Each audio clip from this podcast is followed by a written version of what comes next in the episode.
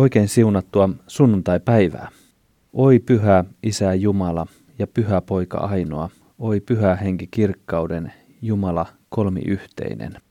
Nyt kristikunta päällä maan sinulle laulaa kiitostaan. Virsi 131 kertoo kolmiyhteisestä Jumalasta. Tänään on pyhän kolminaisuuden päivä ja tämän pyhäpäivän teema on salattu Jumala. Jumala on vielä salattu, mutta kerran tulee olemaan päivä, jolloin jokainen kohtaa Jumalan. Tuona päivänä ei enää mikään ole salattua. Näin avautuu tänään Raamattu Buffet tarjoilu. Vietämme 45 minuuttia tuttuun tapaan ja vietämme sitä Raamatun sanaa monella eri tavalla tutkien ja siitä keskustellen. Raamattu Buffet-ohjelman tuottaa Suomen evankelis-luterilainen kansanlähetys. Minun nimeni on Veijo ja tänään meitä on opettamassa kansanlähetysopistolta Vesa Ollilainen. Tervetuloa. Kiitos. Kuulin sellaisesta mielenkiintoisesta kesäsuunnitelmasta, että olet menossa kaukomaille vähän opintomatkan ajatuksella. Minne olet menossa? No tota, perheen kanssa on tarkoitus viettää kuukausi tuolla Ateenassa ja tutustua tähän pakolaistilanteeseen, mikä siellä nyt jyllää vähän enemmän kuin Suomessa. Sieltähän meillä on työntekijöitä ja monilla muillakin tahoilla ja yhdistää hyöty ja huvi nyt tässä kesän aikana. Minkälaista tämä kuukausi tulee olemaan? No varmaan aika vaihteleva, että hirmu ei kannata semmoisia yksityiskohtaisia suunnitelmia tehdä. Että tutustumista siihen paikalliseen elämään, kulttuuriin ja, ja siihen työhön siellä ja siinä sitten auttamista niillä lahjoilla ja taidoilla, mitä on. Ja, ja sitten jonkin verran varmasti aikaa perheen kanssa, että nauttii kesästä ja hyvästä säästä ja pikkasen sitten siellä myös reflektoida tätä elämän, elämän todellisuutta ja, ja kenties tehdä jotain johtopäätöksiä jatkoa ajatellen. En tiedä. Tarkoitan nyt lähinnä en sitä, että oltaisiin muuttamassa sinne perheen kanssa moneksi vuodeksi, vaan sitten, että, niin kuin, että mitä, mitä sitä oikeastaan itse ajattelee koko siitä sopasta, missä me nyt ollaan. Itse vierailin tuolla Atenassa tässä pakolaisten päiväkeskuksessa ja siellä on kyllä todella vilkkaasti ihmisiä tulee ovesta sisään. Siellä on valtavasti kohtaamisia Olet tällainen teologian tohtori. Miten teologian tohtori lähestyy turvapaikanhakijaa? No varmaan siltä tavalla, että kaanaan kieltä mahdollisimman paljon, ettei tota kukaan ymmärtäisi yhtään mitään. no ei oikeasti, kyllähän tota, eihän sinne tohtorin hattu ainakaan mukana, että tavallisia ihmisiä ne on toivon mukaan siinä, missä niin kuin minä. Tietysti siitä en ole ihan varma, täytyy kysyä vaimalta, miten se asia oikeasti on, mutta kuvittelisin, että sillä tavalla niin kuin arkista sillä tavalla kohtaamista. Eihän kuukausi kuitenkaan niin pitkää aikaa ole sillä tavalla, että tota, aika semmoista perusasioista täytyy sitten lähteä liikkeelle ja tällä tavalla. Mielenkiintoista pitää sanoa näin, että toivottavasti sitten syksyllä saamme kuulla hieman tästä matkasta. Joo, kenties päästään palaamaan. Hmm, ehkä raamattupufeessa tai sitten jossain muussa kansanlähetyksen ohjelmassa. Että mielenkiinnolla jään odottamaan. Itsellä oli todella antoisa – matka käydä siellä katsomassa työtä ja siellä tehdään kyllä merkittävää työtä. Väittäisin näin, että täällä ylempänä Euroopassa saamme sen työn hedelmistä nauttia, mitä siellä Atenassa tehdään, kun moni tulee Atenan kautta tänne Eurooppaan ylemmäksi. Mutta nyt on aika käydä raamatun ääreen ja opeta tänään roomalaiskirjeen lukukappaleesta 11 luvusta 23 jakeesta 36 jakeeseen. Ja Nuo raamatun sanat menevät seuraavasti. Kuinka ääretön onkaan Jumalan rikkaus, kuinka syvä hänen viisautensa ja tietonsa, kuinka tutkimattomat ovat hänen tuomionsa ja jäljittämättömät hänen tiensä. Kuka voi tuntea Herran ajatukset, kuka pystyy neuvomaan häntä? Kuka on antanut hänelle jotakin, mikä hänen olisi maksettava takaisin? Hänestä, hänen kauttaan ja häneen on kaikki. Hänen on kunnia ikuisesti. Aamen.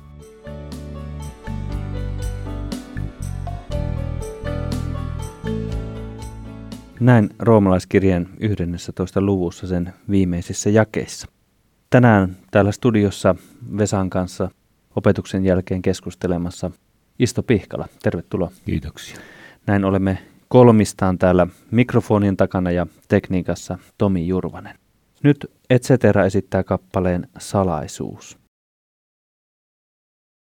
Etcetera esitti kappaleen Salaisuus. On aika käydä Raamattu tarjoulussa opetuksen pariin ja nyt meitä opettaa Vesa Ollilainen. Ole hyvä. Kun Suomi voitti jääkiekon MM-kisossa kultaa, kansa kokoontui toreille laulamaan. Me ollaan sankareita kaikki. Juhlatunnelmaan kuului tarttuva musiikki, joka ilmaisi sitä riemua, minkä saavutus aiheutti meissä suomalaisissa. Muutamiin lauluihin tiivistyi menestys. Joku tietämätön saattoi kävellä ihmisjoukon ohi ja ihmetellä ylimitoitettua hälinää, mutta sisäpiiriläisille nuo torikokoukset olivat poikkeuksellisen antoisia. Ensin seurattiin loppuottelua televisiosta, jännitettiin, hermostuttiin ja sitten tuuletettiin villisti. Nämä kokemukset yhdistivät katsojat joukoksi, jonka sisäinen maailma soi samaa säveltä. Ja siellä torilla tämä yhteenkuuluvuuden tunne kanavoitui näihin lauluihin ja niiden herättämiin tunnelmiin. Paavalin ylistävä purkaus roomalaiskirjan loppupuolella tulee meille tavallaan pelkkinä sanoina, mutta tunteeltaan niissä on, on sama kuin siinä riehantuneessa riemumielessä, jota kansanjoukot virittivät Suomen toreilla. Paavali on saanut päätöksensä kirjeensä pitkän opillisen osan ja siirtyy ihan kohtapuolin antamaan neuvoja siitä, mitä se kristillinen elämä nyt ihan käytännössä oikeastaan on. Sitä ennen Paavali kuitenkin vetää hiukan henkeä ja samalla vetää yhteen ne tunteet, joita hänen tähänastinen tekstinsä hänessä itsessään kirjoittajana on herättänyt. Paavali antaa sydämensä laula ylistystä. Kuinka ääretön onkaan Jumalan rikkaus, kuinka syvä hänen viisautensa ja tietonsa, kuinka tutkimattomat ovat hänen tuomionsa ja jäljittämättömät hänen tiensä.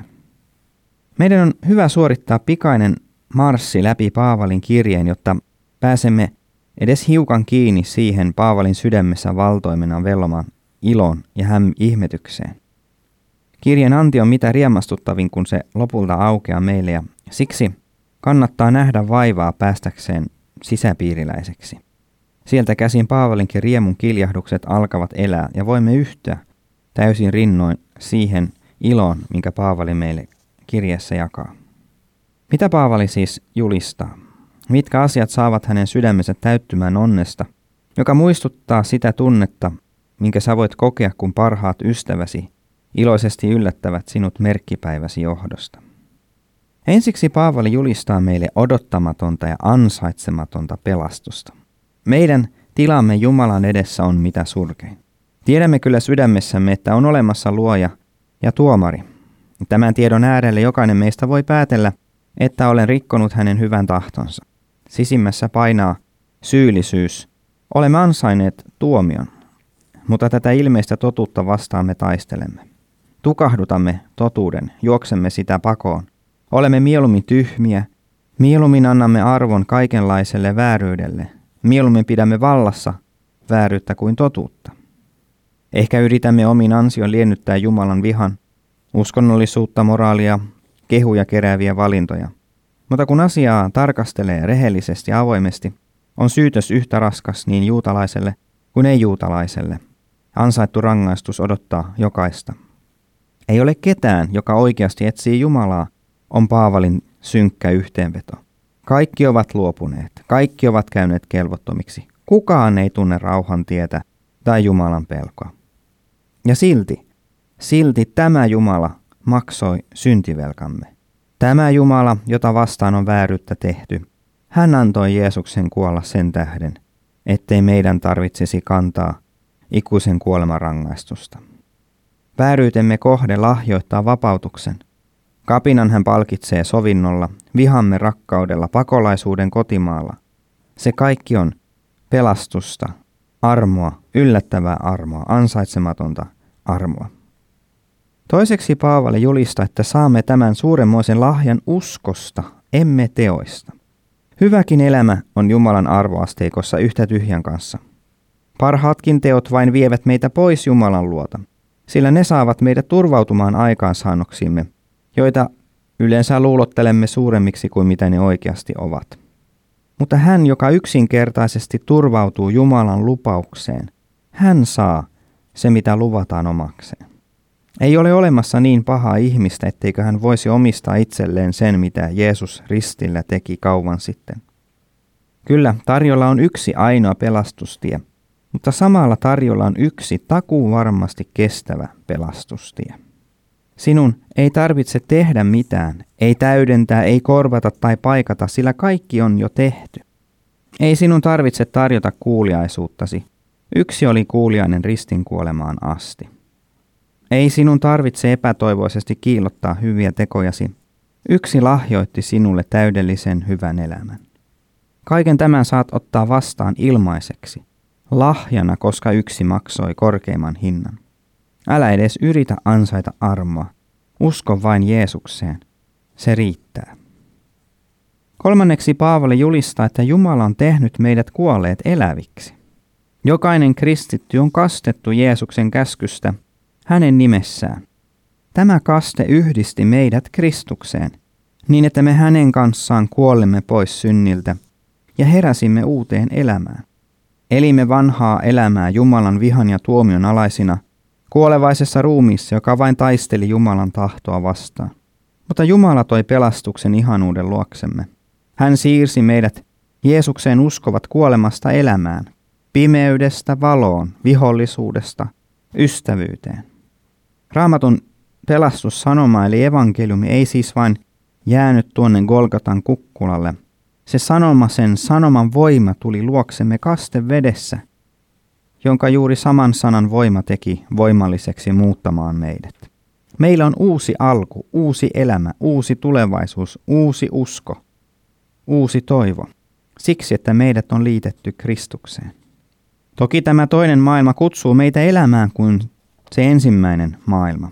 Kaste velvoittaa, mutta silti sen lahjaluonne on suunnatonta armoa.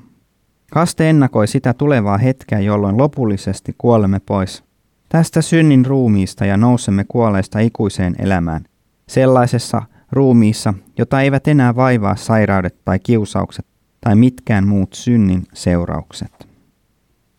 Eikä tässä vielä kaikki, niin kuin entinen myyjä sanoi. Neljänneksi Paavali julistaa, että pyhä henki tekee uudeksi luovaa työtään meissä. Pyhä henki saa meidät noudattamaan Jumalan tahtoa, yleensä vajavaisesti, joskus vastentahtoisesti, mutta silti aina välillä kuuliaisesti ja joskus jopa mielellään. Ei niinkään iloiten omista aikaansaannoksista, ansioina, vaan kiitollisuudesta Jumalalle hänen suurista ihmetteoista.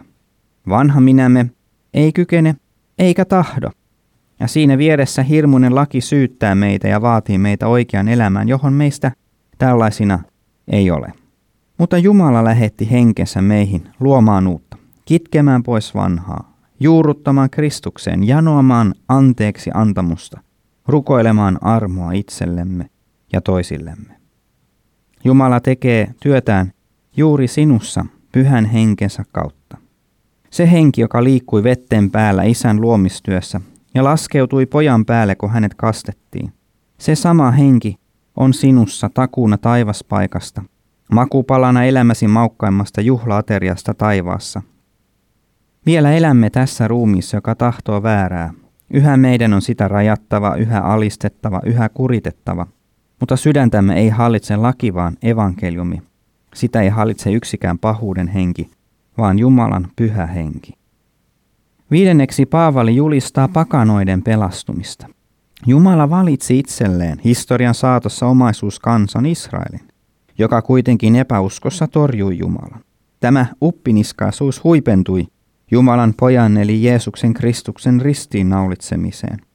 Mutta näennäinen tappion hetki muuttui suureksi iloksi ei-juutalaisille. Sen vääryyden Jumala otti käyttöönsä niin, että torjutusta Messiasta tuli koko maailman vapahtaja. Yhden kansan tottelemattomuus koitui siunaukseksi kaikille kansoille. Jumalan omien vihamielisyys ikään kuin kanavoi tai vuodatti Jumalan rakkauden jokaiselle sukukunnalle. Armoa ei ollutkaan rajattu vain yhteen kansaan, yhteen Jumalan suosikkiporukkaan. Ei, anteeksi antamus kuuluu kaikille ja kaikkialle. Tämä pelastus tulee luoksemme uskon kautta, ei ympärileikkauksen tai Mooseksen lain noudattamisen kautta. Luonnostamme olemme vihan astioita säästettyjä tuhoa varten, mutta Jeesuksessa meidät on kutsuttu astioiksi, joita kohtaan Jumala osoittaa laupeutta. Meidät onkin valmistettu kirkkautta varten, sitä kirkkautta, joka on Jumalan luona ja joka voittaa kaiken sydämemme pimeyden. Kuudenneksi Paavali julistaa, että tämä pelastus on avoin myös juutalaisille. Hekin voivat saada Jumalan armon uskomalla Jeesukseen. Ei heidän tarvitse etsiä erityisiä uskonnollisia keinoja ansaita Jumalan arvon antoa. Jeesuksessa heillä on kaikki. Ja vaikka epäusko johti kansan sivuraiteille, ei Jumala ole hylännyt silmäteränsä. Ei, siitäkin vääryydestä on tarjolla anteeksi antamus. Heidänkin tähtensä Jumala antoi Jeesuksen kuolla. Ylösnousemus vahvistaa niin pakanoille kuin juutalaisille, että me kadotuksen ansaineet olemmekin yhtä kansaa, jonka yhdistää samat tekijät, yksin uskosta, yksin armosta, yksin Kristuksen tähden. Jumala teki kaikki tottelemattomuuden vangeiksi, jotta hän voisi Jeesuksessa antaa kaikille armahduksen. Näin Jumalan pelastusteot ovat ihmeellisiä, suorastaan käsittämättömiä. Ne ovat meille salattuja, mutta nytten Jeesuksessa ja raamatun sanassa ilmoitettuja. Ne ovat toisenlaisia kuin meidän ajatuksemme. Jumalan viisaus on syvempää kuin mikään inhimillinen viisaus. Hänen tuomionsa käyvät yli ymmärryksemme. Jumalan ajatuksia emme voi tuntea, ellei hän niitä kerro meille. Hän ei ole meille mitään velkaa, ja silti hän on antanut meille raamatun ja siinä kaiken, mitä tarvitsemme tähän elämään ja tulevaa elämää varten. Jumalan rikkaus on todellakin ääretöntä. Hän jos kuka ansaitsee kunnian aina ja ikuisesti. Kiitos Vesa opetuksesta. Meitä tänään opettaa ja opetti Vesa Ollilainen. Ja Vesan lisäksi studiossa on Isto Pihkala ja seuraavan musiikkikappaleen jälkeen käymme sitten tällä porukalla keskustelemaan. Profide esittää kappaleen Kunnia Jumalalle.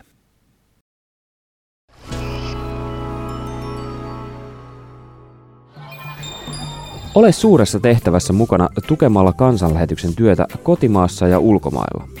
Soita numeroon 0600 190 90. Puhelun hinta on 20 euroa 45 senttiä plus PVM. Kiitos tuestasi.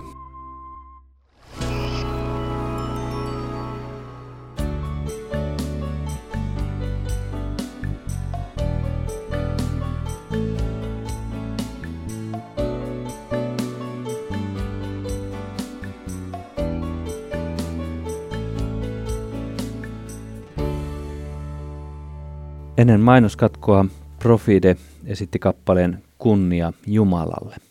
Kuuntelet Suomen evankelisluterilaisen kansanlähetyksen tuottamaa Raamattu ohjelmaa Minun nimeni on Veijo Olli. Ja täällä keskustelemassa Isto Pihkala sekä äsken meitä opettanut Vesa Ollilainen. Tällä porukalla, vähän tavallista pienemmällä porukalla, käymme nyt sitten keskustelemaan. Itselle oli todella antoisa ja mielenkiintoista kuunnella tätä Vesa, kun tiivistit roomalaiskirjeen sanomaa. Tällainen tiivistys, ajattelen, että se on, se on todellakin hyödyllinen, voisi sanoa jopa autuas, koska siinä pystyy niin kuin, niin kuin lähdit, että tällä tiivistyksellä johdatetaan siihen tekstiin, mistä lähdimme liikkeelle, niin sitten ymmärtää sen tekstin sävyyn ja sisällön paljon paremmin sen tiivistelmän kautta. Ja sitten tuli semmoinen oma kokemus mieleen, että monesti kirjeiden parissa on ollut, että kun lukee raamatusta uudesta testamentista jotain kirjettä, niin tulee semmoinen olo, että hei, come on, tämä on kirje, tähän kannattaa lukea niin kuin kerralla ahmia, niin kuin että, että kun sä saat kirjeen joltakin, niin sä luet sen kerralla lävitse, niin tämä opetuksesi innoitti ja kannusti siihen, että, että tällaisessakin, että nyt haluan ahmia tämän kirjeen lävitse, niin jollakin ranskalaisella viivalla, jos tekisi itselleen tiivistelmää, niin siinä samalla se kirjeen rakenne vielä terottuisi oikein voimakkaasti mieleen. Näin teknisiin ajatuksiin nyt pyhä henki johti minut tässä Vesan opetuksen aikana. Miten Isto sinulle kävi? Kyllä, kyllä tässä on juuri tästä kysymys. Tuo roomalaiskirjeen e- erikoisesti juuri tämä alkuosa, mutta koko roomalaiskirjekin on mulle ollut semmoinen lähde Ja tässä siis se viesti tuli tiiviisti sanottua. Siis aivan erikoisen hieno oli tuo Paavalin niin kuin riehantunut hurmoksellinen ylistys siitä, mitä hän on tuossa selostanut niin kuin laajalti purettuna. Siis tämä tiivistäminen, asian tuominen keskitetysti esille sieltä, mikä se on se villakoira ydin tässä, niin sinnehän nyt Vesa, Vesa antoi tämän roomalaiskirjeen tiivistelmän. Mutta jos joku haluaa sitä niin kuin laajemmin tässä vielä tiivistää juuri tätä ihanaa hur- hurmoksellista viestiä, niin Vesaltahan on sellainen kirjakin kuin Elämä ja evankeliumi, että siinä minusta se on sanottu hurjan samantapaisesti ja, ja kuitenkin eri sanoin. Ja itse asiassa tässä on, tässä on niin semmoinen riehantumisen paikka todellakin, semmoinen riemullisen evankeliumin viesti. Siinä kaikessa ehdottomuudessa ja, ja purevuudessaan, minkä Paavali tuossa teologisesti ihmisestä purkaa ja ja sitten toisaalta juuri siinä evankeliumissa, että kaikki täytät, siis ihan kaikki on tehty meidän puolesta, että me saadaan pelastua. Jos me saadaan niin uskolla, ei teoilla, vaan uskolla vastaanottaa tämä autuas osa, Jumalan lapsen autuas osa. Ja aivan varmasti päästään kirkkauteen. Mulla vaan oli pikkupoikana siis, tai nuorempana mielelläni kauhea paine, kun seurakuntanuorissa sitten niin kuin tuli niitä vastaan, jotka oli juuri tämän tämän omaksunut ja, ja, ja niin kuin unohtivat niin kaiken sen keskellä sitten kertoa se, että mitä, se, mitä he tarkoittaa sillä uskomisella. Että mikä se semmoinen, minkälainen se uskon pitää olla, että sen kaiken voi omistaa. Ja siinä oli siis ekavaa viestiä, kunnes sitten löysin, löysin sen, sen evankeliumin siitä, että siis tämän uskon, jolla tämä kaikki omistetaan, niin tämän uskon Jumala antaa ihmiselle. Siis sekin on lahja se, sekään ei ole niin tämmöinen oma teko, vaan Jumala antaa sen näiden armo välineiden kautta, siis kasteen, ehtoollisen ja Jumalan sanan kautta. Kun sitä tutkii, niin hän, hän antaa sen. Että mä muistan, kun yhdessä tilanteessa, niin yhtäkkiä että mutta mut, mut, kun ne tiukkas multa sitä uskoa, niin mutta mut, mut, mut, mähän uskon tämän. Miten, miten mä uskon sen? Miten mä sain tämän uskon? Mutta mut mä uskon kumminkin. Mistä se tuli? Jumala teki sen mm. sydämessä. Kaiken sen kautta, siis kaste, käytiin jo ehtoollisella rippikoulun jälkeistä aikaa elettiin ja Jumalan sanaa luettiin kuin hullut. Se, sieltä, ja puhuttiin ja keskusteltiin, mutta sitten vaan yhtäkkiä, että mähän todella uskon tämän. Jumala uudesti Ja silloin sitten voi yhtyä tuohon tuohon Paavelin hurmokselliseen tekstiin, kun hän sanoi, että kuinka ääretönkaan Jumalan rikkaus, kuinka syvä hänen viisautensa ja tie. Siis se rupesi, tuli semmoisen riemuksi. Eihän sitä nyt osannut sanoa, noin fiksusti. Mutta se antoi semmoisen, semmoisen hurjan turvan. Nyt mä oon perillä Jeesuksessa. Mm. Ja siis tämä, tämä siis uskon lahja, tietenkin se koetaan hyvin voimakkaasti ja eri tavoin eri ihmiset kokee. Että ottaa se vähän rationaalisempi ja toinen toisella tavalla, mutta se on vaan Jumalan teko sekin. Mitenkä Vesa nämä meidän alkutiivistykset nyt sinun korviisi soi? No kyllähän se hirmuisesti kaikenlaisia ajatuksia ajatuksia minussa herättää tämä Paavalin tavallaan tämä ilotulitus, niin sehän on, on, on niin kuin kumpuaa siitä, kun Paavali on niin kuin sanaa tutkinut syvällisesti ja ollut. No tietysti Jumalan pyhä henki hänen kauttaan tekee työtä tämä kirja, minkä hän kirjoittaa, niin se on meille, me, meille sanoma, mutta tota, kyllä Paavali näitä oivalluksia pitkälti vanhan testamentin äärellä on tehnyt ja siinä tavalla niin kuin näyttää meille sellaisen esikuvan siis tästä, että miten, niin kuin, miten sä voit ruokkia uskoa ja miten se uskon, usko voi niin kuin se voi niin alkaa elää siis siltä tavalla, että se voimakas tunne, mikä Paavali tässä näyttää siis sen äärelle, kun hän, kun hän ymmärtää, kuinka, kuinka ihmeellinen Jumala on. Että hän, on, hän ei ole sellainen kuin me ihmiset, että hän ei, hän ei mittaa sillä, mitä me mitataan. Että hän, ei, hän ei katso meidän ansioita tai saavutuksia, hän ei niin kuin, eikä jätä meitä siihen meidän syyllisyyteemme, vaan hän tekee tämmöisen pelastusteon, joka niin kuin on, se on, se on jostain muualta kuin meidän ajatuksista, meidän viisaudestamme. Ja, ja tämän todellisuuden hän, hän, hän näkee vanhassa testamentissa, tämän todellisuuden hän, hän ymmärtää Jeesuksen kuolemassa ja ylösnousemisessa. Ja, ja, ja, ja se saa hänet niin kuin riehaantumaan. Että kyllähän kristittyn on, on sallittu kokea suuria iloisia tunteita. Ja, ja Paavalissa nähdään tämä, että, että nimenomaan tässä evankeliumin ihmeellisyydessä on se, mikä saa Paavalle niin kuin, niin kuin, niin kuin syttymään. Ja pitää, on hyvä pitää mielessä, että Paavali nyt tässä 11 luku siis kirjoittanut tätä, tai siis sanelu. Että sitä ei ihan hetkessä istumalta kuitenkaan lue. Ja, ja tota, että sitä voi märehtiä. Et niin kuin yksi, yksi tota apologiafoorumin, tämä Don Carson professori, pääpuhuja, kertoi siitä, että, että hänellä on yksi kollega, joka joka niin kuin yrittää opiskelijoitansa evankeliumin, niin hän käskee heitä, siis antaa eri, eri tehtäviä. Että ensimmäinen tehtävä on se, että tiivistäisi evankeliumi yhteen sanaan, tiivistäisi evankeliumi yhteen lauseen, se tiivistäisi yhteen kappaleeseen ja yhteen sivuun sen jälkeen. Missä se niin kuin näet, että toisaalta se on tosi yksinkertainen ja toisaalta siinä on valtava syvyys, kun sä rupeat kirjoittaa sitä auki sitten. Ja Paavali käyttää 11 luku sen kirjoittamiseen ja avaa sen sitten meille.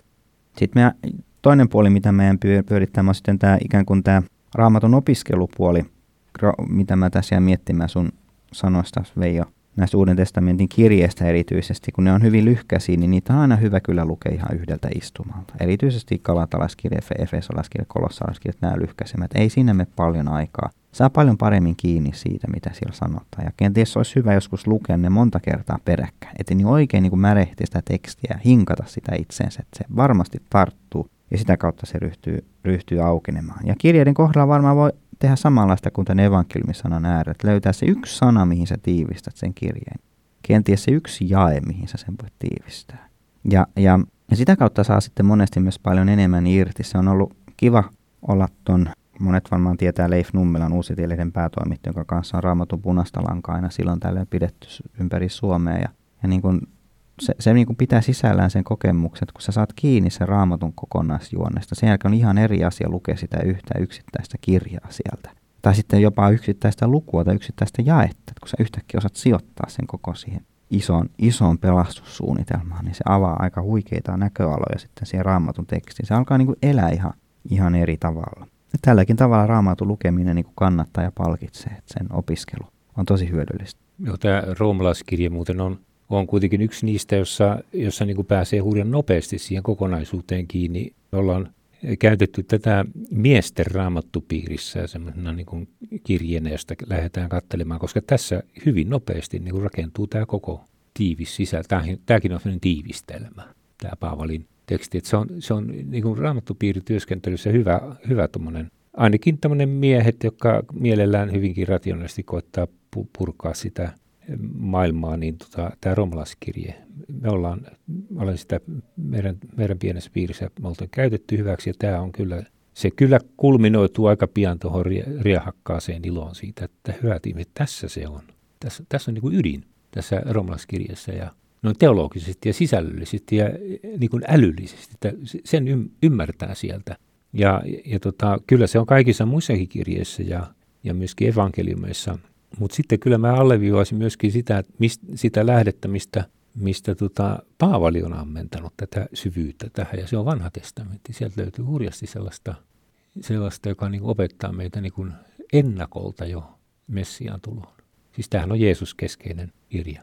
Miten on, olen kuullut sellaisen väitteen, että nämä Uuden testamentin kirjeet ei loppujen lopuksi hyvin paljon mitään uutta toisikaan vanhan testamentin ja evankeliumien rinnalla, vaan ne Eh, niin kuin työstää ja tuo niitä asioita tiivistetysti esille. Pitääkö tällainen väite paikkaansa, että, että Paavali tässä 11 lukua, kun on käynyt asioita lävitse, että ne olisi jäljitettävissä myös raamatusta muualta? Mun mielestä on kyllä, että se sieltä, sieltä löytyy, mutta ainoa mikä, siis niin kuin radikaalisti tuo uutta tässä on juuri se, että nyt me tiedetään kuka on se Messias ja, ja mitä siinä tapahtuu. Siis se Jeesuksen persoonan tulo Uudessa testamentissa näkyväksi ja toteutuvaksi, niin se on se radikaali muutos siinä. Kyllähän siis uskon kauttahan vanhan liitonkin ihmiset pelastuu, eikä niiden tekojensa kautta. Et se on niinku muistettava ihan sieltä, sieltä tota, paratiisista karkottamisesta lähtien, että, että siis Jumala pukee syntiin langenneen ihmisen, niin kuin siellä tapahtui. Jumala puki. Ei he saaneet edes itse pukeutua, vaan Jumala puki heidän päälleen nahat, nahasta vaatteet, siis veriuhren Seuraavaksi sieltä lähtien ihminen on tietänyt, ihmissuku on tietänyt, että meillä on, meillä on vapahtaja, meillä on vain, vain siis Jumalan teon kautta me voidaan, voidaan säilyttää nahkamme ja pelastua. Niin siis siellä on, niin kuin Isto sanoi, siis sekä, sekä että, että yhtäältä on, on Uusi testamentti vaan sanoo samoja asioita, mitä vanha testamentti. Vanha testamentin äärellä tavallaan Jumalan armotalouden niin kuin lainalaisuudet tulee ihan selväksi kertomuksen muodossa, että, että ihminen itsessä ei pysty Jumalaan. Jumalan täytyy pelastaa. Näkyy Israelin kansan historiassa kautta linja. Siellä on ennustukset Messiasta, siellä on esikuvat hänestä, sieltä löytyy sieltä löytyy lain tiivistelmä, rakkauden kaksoiskäsky ja niin edelleen. Et siellä niinku ei, ei mitään uutta mm. sillä tavalla. Ja sitten kuitenkin Paavali voi kirjoittaa roomalaiskirjan viimeisessä luvussa siitä, että kuinka asiat oli salattu ja kuinka nyt ne on paljastettu meille. Ähm, nimenomaan silloin, kun Jeesus on kuollut ja noussut ylös kuolleesta, se kuitenkin tuo ihan toisen sävyn tai värin siihen. Ja meillä on raamatussa vanha testamentti ja uusi testamentti. Ja jos uusi testamentti olisi ihan täysin turha, niin en tiedä, olisiko Jumala nyt sitä antanut meille. Mutta se raamatun kokoonpanokin viittaa siihen, että kyllä uusi testamentti on edelleen, tai siis myöskin välttämätön ja tarpeellinen meille tänä päivänä. Se julistaa kyllä, ylösnostusta mm. Kristusta ja, ja, ja että se on täytetty. Siis kyllä se on totta kai, se on ihan, ihan radikaalisti uutta, kun, kun saadaan tämä viesti, että Jeesus kuoli meidän syntien puolesta ja hän on myöskin ylösnouset voittanut kuolemat. Kyllä siinä tapahtuu ihan sellainen radikaali täyttymys. Miten Paavalin henkilöhistoria, kun tässä on niin riehakas tämä teksti, tämä ilon purkaus, että voiko jotakin tässä Paavalin olemukseen heijastua myös siitä, että hän on ollut ennen kristittyjen vainoa ja lain tulkinnassa mennyt niin kuin todella tiukkaa linjaa, eli hän on ollut todella lakiuskonnon edustaja. No enemmän se varmaan pilkahtaa, tai niin kuin hän suoraan enemmän käsittelee sitä varmaan jossain filippiläiskirjassa ja ensimmäisen korittilaskirjassa luvussa 15, mutta kyllähän se, mitä Paavali roomalaiskirjassa kirjoittaa, niin se vie niin kuin myös maton alta sen hänen vanhan parisealaisen elämäntavan, missä hän saattoi ylpeillä siitä, että, ei, että niin kuin hän on todellakin pitänyt launia, ei, ei löydy semmoista henkilöä, joka olisi pystynyt sitä niin hyvin noudattaa kuin hän. Niin se, kun hän ensimmäisessä luvussa kirjoittaa, että oikeasti että kukaan, että, että laki osoittaa syylliseksi, omatunto osoittaa syylliseksi, ei kukaan etsi Jumalaa ja, ja, ja hän, joka uskoo, niin hän, hänet vanhuskautetaan, ei se, joka tekee niitä hyviä tekoja, niin sillä hän sahaa koko ajan sitä oksaa, millä hän oli aikaisemmin itse istunut. Ja tota, en mä tiedä, voi olla, että se pikkasen jossain Paavali vanhassa minässä saattoi vähän tehdä kipeää. No voi, voipa olla joo. kyllä se, kyllä se, tota on, se on musta jännä niin kuin tota Paavalin persoonaa kun katsoo, niin kyllähän sille on ollut varmasti kova paikka luopua kaikesta siitä, mitä hän aikaisemmin piti arvokkaana siinä omassa elämässä. Että hän niin suostui siihen syntiseksi ja, ja armon perilliseksi. Että kyllä se on ollut kova murros miehelle, jolla tosiaan oli näyttöä. Että se, se, se, mutta se, että hän tuo sen, niin se tulee läpi. Kyllä siellä on siis ihan, ihan tota semmoinen, no se ei se mikään tavallinen henkilö ollut, mutta siis tosissaan ollut, ollut niin kuin Jumalan etsiä, joka on ihan väärillä raiteilla hiihtänyt. Ja tämä, tämä uskon lahjan ja Kristuksen ylösnousemuksen – ylösnouseen Kristuksen ja syntien sovittajan, niin siis armon todellisuuden niin kuin kohta, niin kyllähän se on ollut siis ihan radikaali muutos siinä mielessä. Ja, ja, ja hän niin kuin jollakin tavalla ontuu sitä entistä elämäänsä ja, ja entisiä arvojansa niin koko matkan varrella, että se tulee sieltä, onko se sitten se pistin, en tiedä, mutta jännä persona se on kyllä Paavali.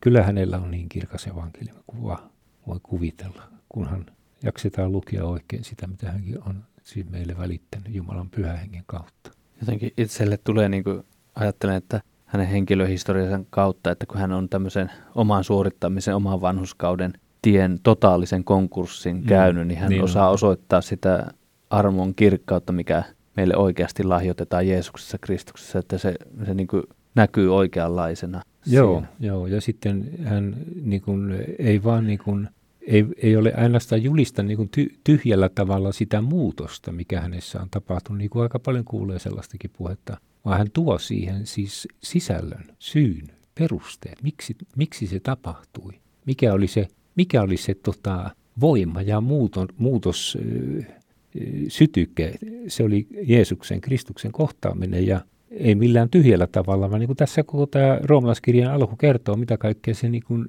avasi hänelle mm. siis tästä, tästä tota, ihmisen tiestä. Kyllä se, se evankeliumi Paavalillekin sitten lopulta muodostui niin kuin elin, elinehdoksi siis, että kun hän Damaskoksen tiellä kohtasi ylösnousen Herra, joka kysyi, että Saul, Saul, miksi vainoat minua, niin siinä vedet, siinä niin kuin hänen koko hermeneutiikkansa, no ei nyt koko hermeneutiikka, mutta siis siltä oli niin kuin se radikaalisti, siis se, se romahti. Että se, mitä hän koko ajan oli ajatellut vanhasta testamentista ja Messiasta ja ja näistä kristityistä, niin se oli, se oli niin kuin lyöty yhtäkkiä pirstaleeseen. Hän totesi, että hän nyt, nyt hän kantaa semmoista syyllisyyttä, mitä hän ei ole ikinä ennen nähnyt tai tiedostanut itsessään. Ja, ja voi vaan kuvitella, kuinka syvälle se vei hänet. Ja, ja, ja semmoisessa ahdistuksessa ei, ei, niin enää auta sellainen, että yritä vähän enemmän ja rukoile vähän, että paastoisit pikkasen enemmän, niin kyllä se sitten Jumala sit sun puoleis loppujen lopuksi kuitenkin katsoo. Että se on vaan todellinen, radikaali, täydellinen, pelkkä armo tai ei mitään ollenkaan. Eihän siinä enää ole mitään toivoa, kun on syntisistä suuri. Niin kuin Paavali todistaa vielä vanhimmissa kirjeissään, kun hän on pitkän elämäntyön tehnyt ja, ja pitkään, tai siis niin kuin elämänsä vanhempina päivinä kirjoittanut, että tota, edelleenkin kokee itsensä niin kuin todella suurena syntisenä. Ja hän tarvitsee sitä armoa, pelkkää armoa, puhdasta armoa.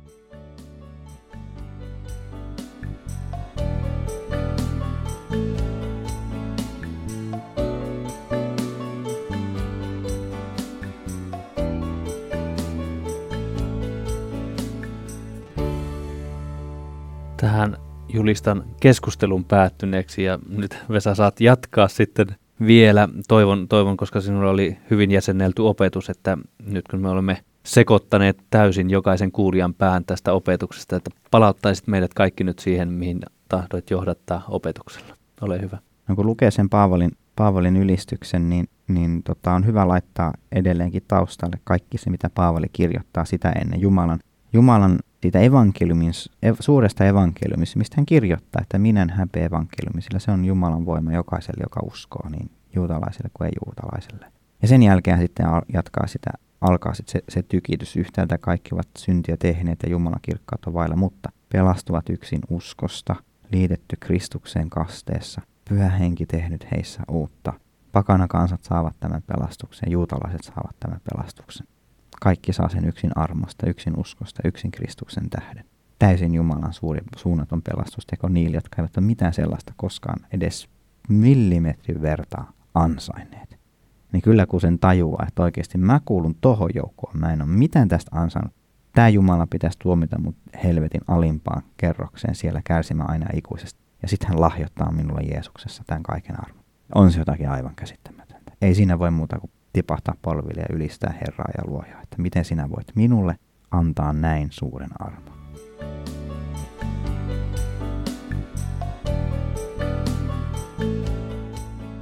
Kiitos Vesa. Eli meitä tänään opetti ja keskustelussa mukana oli myös Vesa Ollilainen ja Vesa työskentelee kansanlähetysopistolla. Ja sitten vapaana taiteilijana, lähetystyön veteraanina täällä keskustelemassa Isto Pihkala, kiitos sinulle. No kiitoksia.